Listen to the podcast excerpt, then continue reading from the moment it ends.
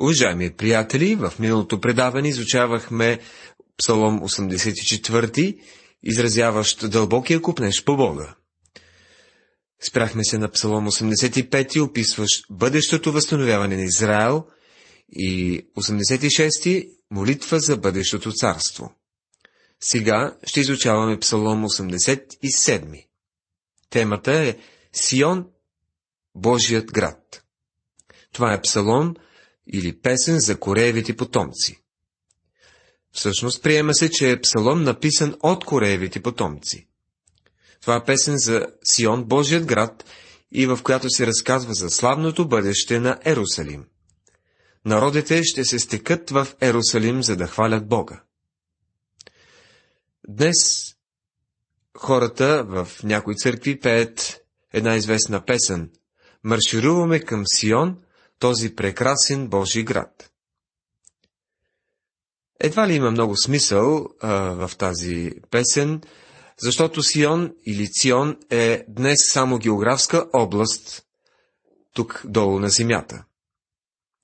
Основание си на святите хълмове град. Псалом 87, стих 1. Един ден управлението на света ще бъде на това място. В книгата на пророк Исаия, 2 глава, 2 стих четем. В следващите дни хълмът на Дома Господен ще се утвърди по-високо от всички хълмове и ще се издигне над бърдата. И всички народи ще се стекат на него. В Захария 2 глава, 10 стих се казва Пей и се радвай, Сионова дъще, защото аз ида и ще обитавам сред теб, казва Господ.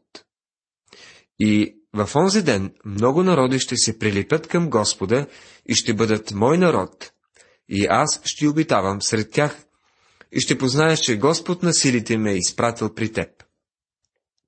Не забравяйте, че все още разглеждаме раздела, наречен Левит, и скинята и храма стоят в сърцевината му. Да, портите на Сион Господ обича повече от всичките Яковови заселища. Славни неща се говорят за теб, граде Божий, села. Псалом 87, стих 2 и 3. Същата тази идея беше представена и в Псалом 48, където се казва Велики Господ и твърдито сте хвален в града на нашия Бог, в своя свят хълм. Красив по възвисеността си, радост на цялата земя е хълмът Сион, където по северните му страни е градът на Великия цар. Ще спомена Египет и Вавилон като от онези, които ме познават. Ето филистимската земя и Тир с Етиопия. Този народ, ще кажа, се е родил там. Псалом 87, стих 4.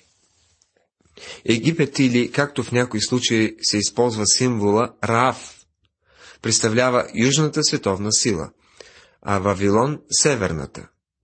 Името Раав означава хаос, а Вавилон означава объркване. Хаосът и объркването на тези нации ще спрат, когато Исус се възцари в Сион. Интересно е да се отбележи, че Сион ще стане родното място на много нации. Когато Господ Исус Христос дойде на това място, целият свят ще се стече в Ерусалим и много народи ще се обърнат към Бога. Забележете, че се споменават Филистимската земя и Тир с Етиопия. Всичко това е интересно, като си припомним, че когато Евангелието напусна пределите на Израел и пое по пътищата на света, първият човек, който се спаси, беше етиопският евнух, Дяне на апостоли, 8 глава. Той се новороди там, сред пустинята. Но мисля, че псалмопевецът тук има предвид целият етиопски народ, който ще се обърне към Бога в бъдеще. Да, за Сион ще се каже, този и онзи са се родили в него, и сам Всевишния ще го утвърди. Псалом 87, стих 5 Царят на царете ще направи Сион столицата на света. Когато Господ запише племената, ще зачете, че това и онова племе се е родило там. Села. Псалом 87, стих 6. В този ден много ще се обърнат към Бога и ще осъзнаят, че са били заблудени от Антихриста. И това ще бъде едно славно време. Псалом 88 ни дава една увереност в Бога по време на страдание. Това е песен, псалом за коревите потомци. За първият певец по наскърбително боледуване. Получение на Еман Езраева. Този псалом е много тъжен. Псалом 87 беше изпълнен с слава, а този е изпълнен с тъга. Той е един плач. Най-мрачният и скръбен вопъл в цялата книга Псалми. Господи Боже, Спасителю мой, и денем и нощем съм викал към Тебе. Псалом 88, първи стих. Единственият лъч надежда в този псалом е, че Той е Спасител мой, и псалмопевецът се хваща за това. Това си е чиста хипотеза, естествено, но този псалом е приписван на Йов и прокажения Узия на Еремия, докато е в тъмница, и на Езекия, когато се разболява. Но без значение за кого се отнася този псалом, от него лъха голямо страдание. И въпреки цялото си страдание и отеснение, псалмопевецът не изгубва увереността си в Бога, като Бог на спасението. Това е великата мисъл в този псалом. От младени съм огнетен и бера душа. Търпя твоите ужаси и съм в изумление. Стих 15 Той се намира в тежко положение. Гняв, смърт, гроб, тъмнина са се стоварили на куп върху страдалеца. Гневът ти мина върху мен. Ужасът ти ме съсипа. Като води ми обикалят цял ден, заедно ме обкръжават. Отдалечил си от мене любим и приятел. Познатите ми са мрак. Псалом 88, 16 до 18 стихове. За разлика от други псалми, които започват с дълбока скръп, но завършват с радостта от спасението, заключителната дума в този псалом е мрак. Хенгстенберг коментира. Псаломът завършва с живо описание на основната тема. И тя е непосредствената близост на смъртта. Мракът е най-непрогледен в самия край, така както е при утрото, непосредствено преди да изгрее слънцето.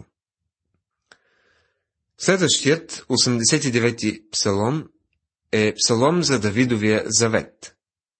Това е последният псалом от раздела Левит. Една от английските версии на Библията го нарича Псалом на Давидовия завет. Това е интересно, защото се говори за него. Този велик псалом е написан от Етан Езраева. Псаломът е маскил, или както означава псалом за поучение. Етан вероятно е бил певец от племето на левитите. В този псалом на първо място се издига верността на Бога. Божията вярност се споменава 10 пъти, което е показателно, че псалмопевеца поставя ударението върху неговата вярност. Думата завет се среща четири пъти и заедно с това Бог три пъти заявява Заклел съм се. Също и няма да излъжа като израз се среща три пъти. Този псалом доста се отличава от предишния, от който лъхат само мрачни чувства, без никаква радост. Този псалом е ликуващ, а не мрачен. Той е изпълнен с въодушевление и почива върху завета, който Бог сключва с Давид.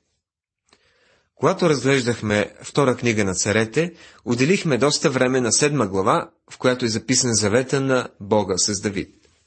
Важността на този завет се проличава от честото му споменаване в писанията на пророците, а тук има и псалом посветен на него.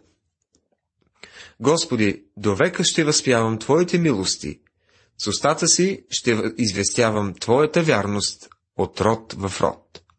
Псалом 89 стих 1 Убеден съм, че Бог е добър и към мен, и към вас. Затова ние всички заедно трябва да възпяваме Божиите милости. С устата си ще известявам Твоята вярност от род в род. Добре е, че не се казва този път възпявам, защото пеенето като хваление не включва всички хора. Не всички могат да го хвалят по този начин, но всички могат да използват устата си, за да изявяват неговата вярност. Обърнете внимание, че тук се използва местоимението Твоята, т.е. Божията вярност. Това е прослава на Бога за неговата вярност към Давид. По-надолу в 24 стих четем. А верността ми и милостта ми ще бъдат с него. Местоимението е в първо лице единствено число, защото вече Бог говори.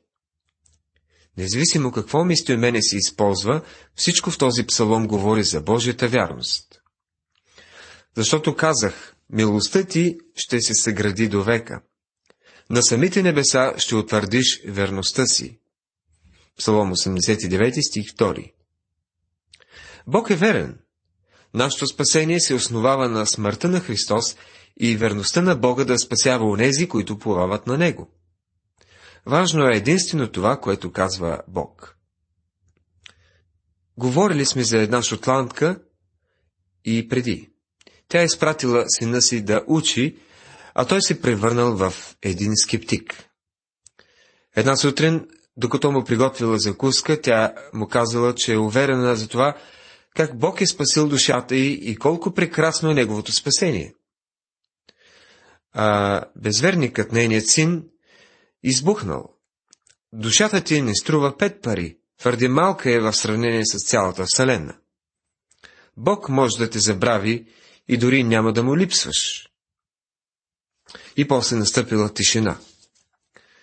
Тогава майката останала в мълчание и след като сервирала закуската на сина си, седнала на маста и казала. Сине, мислих за това, което каза. Може би си прав.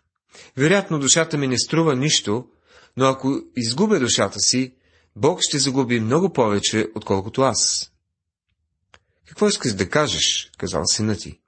А тя отговорила, ако изгубя душата си, както ти току-що каза, тя не струва кой знае колко, затова няма да изгубя много, но Бог ще загуби доста. Той ще загуби думата си, репутацията си, защото Той е казал, че ще ме спаси. И наистина е права. Бог ще изгуби репутацията си, ако не беше спазил завета, който сключи с Давид. Но Бог е верен. Ти каза, сключил съм завет с избрания си, затрел съм се на слугата си Давид. И небесата ще възпяват Твоите чудеса, Господи, също и Твоята вярност в събранието на светиите. Псалом 89, стихове 3 и 5. Бог уверява, че е изключил вечен завет с Давид. Небесата разказват Божията слава и престолът известява делото на ръцете му. Така псалмопевецът се изразява в 19-я псалом, първи стих. Господи, също и Твоята вярност в събранието на светиите. Неговата вярност към нас заслужава хвалението ни. Господи Боже на силите, кой е могъщ Господ като Теб? Твоята вярност те окръжава. Намерих слугата си Давид, със святото си миро го помазах. Псалом 89, стих 8 Наистина сме уверени, че се говори за верността на Бога. И Бог казва, аз ще изпълня това, което обещах на Давид, когато го помазах. Бог си базира на това, което обеща на Давид. А верността ми и милостта ми ще бъдат с него, и с моето име ще се издигне рогът му. Псалом 89, стих 24. Рогът в този стих говори за неговата сила. Чуйте 27-ият. При това аз ще го поставя в положение на първороден, по-горе от земните царе. Божият завет с Давид се състоеше в това, че Бог ще изпрати един от Давидовия род. Завета се съсредоточава около Господ Исус Христос. За него Господ казва, аз ще го поставя в положение на първороден, по-горе от земните царе. Не е ли прекрасно това? Когато Бог изпрати Господ Исус на света, той дойде като единродния син и чрез неговото въплощение там във Витлеем, той стана синът Божий. По този начин той се открива в своя живот на унижение. Бог разкрит в плът. След своята жертвена смърт, защото поради тази причина той дойде на земята, той стана във възкресението първородният, единородният от мъртвите. Бог говори за възкръсналия Христос. Ще го поставя в положение на първороден. Възкръсналият Христос, този, който се завърна от мъртвите, след като умря на кръста. Това просто означава, че скиптъра на Вселената е в прободени от гвозди ръце. Но тук ни се казва, че той е по-горе от земните царе. Това означава, че той е Господ на господарите и цар на царете. Псалмопевецът сега говори за Господ Исус. Ето защо той отново казва Вечно ще пазя милостта си за Него. И заветът ми ще бъде верен спрямо Него. Псалом 89, стих 28. Трябва правилно да разделим Словото на истината. От 29 до 32 стихове не може да се отнасят за Христос, но за благополучието на Давид. Да предположим, че потомците на Давид изоставят Бога. Какво ще стори Бог? Синовете му, ако оставят закона ми и не ходят според повеленията ми, ако пристъпят наредбите ми и не опазят заповедите ми, тогава ще накажа стояга престъпленията им и с бич беззаконията им. Звучи ли сякаш Бог ще приключи окончателно с децата му, ако те не останат верни към Него? Не. Но милостта си няма да оттегля от Него, нито ще изневеря на верността си. 33 стих Приятели, аз може и да не съм верен, но Бог е верен. Това е едно прекрасно уверение. Следва клетвата, която дава Господ относно завета, сключен с Давид. Няма да наруша завета си, нито ще променя това, което излязло от устните ми. За едно нещо се заклех в светостта си и няма да излъжа, че потомството на Давид ще трае до века и престолът му като слънцето пред мен. Псалом 89, 34 до 36 стихове. Точно в този момент има един, седящ отдясно на Бога, който ще дойде на света, за да застане на Давидовия престол. Това е Господ Исус Христос, синът на Давид. Като луната, която е утвърдена до века и, и е верна свидетелка на небето. Села. Псалом 89, стих 37. Давид ще има потомък, който ще стои на трона на Вселената. Този факт е утвърден така както Луната е утвърдена на небето и изглежда, че Луната ще си остане там доста дълго време. Бог ще спази завета си с Давид. И накрая псалмопевецът пита в 49 стих. Къде са предишните Твои милости, Господи, които с клетва си обещал на Давид във верността си? На хората, които са се отдалечили от Бога в този момент, им се струва, че Бог е забравил завета, който е сключил. Но той не е забравил завета си. Бог е верен. Бог ще постави Исус на трона на Давид. Уважаеми приятели, завършихме нашето изучаване. Тази вечер изучавахме Псалом 87, 88 и 89, от които последователно разбрахме за Божият град Сион, за увереността в Бога по време на страдание и за възхвалата на Божията вярност. Така приключихме раздела, наречен Левит от книгата Псалми. В следващото предаване ще изучаваме следващият раздел числа от тази интересна книга. Бог да ви благослови!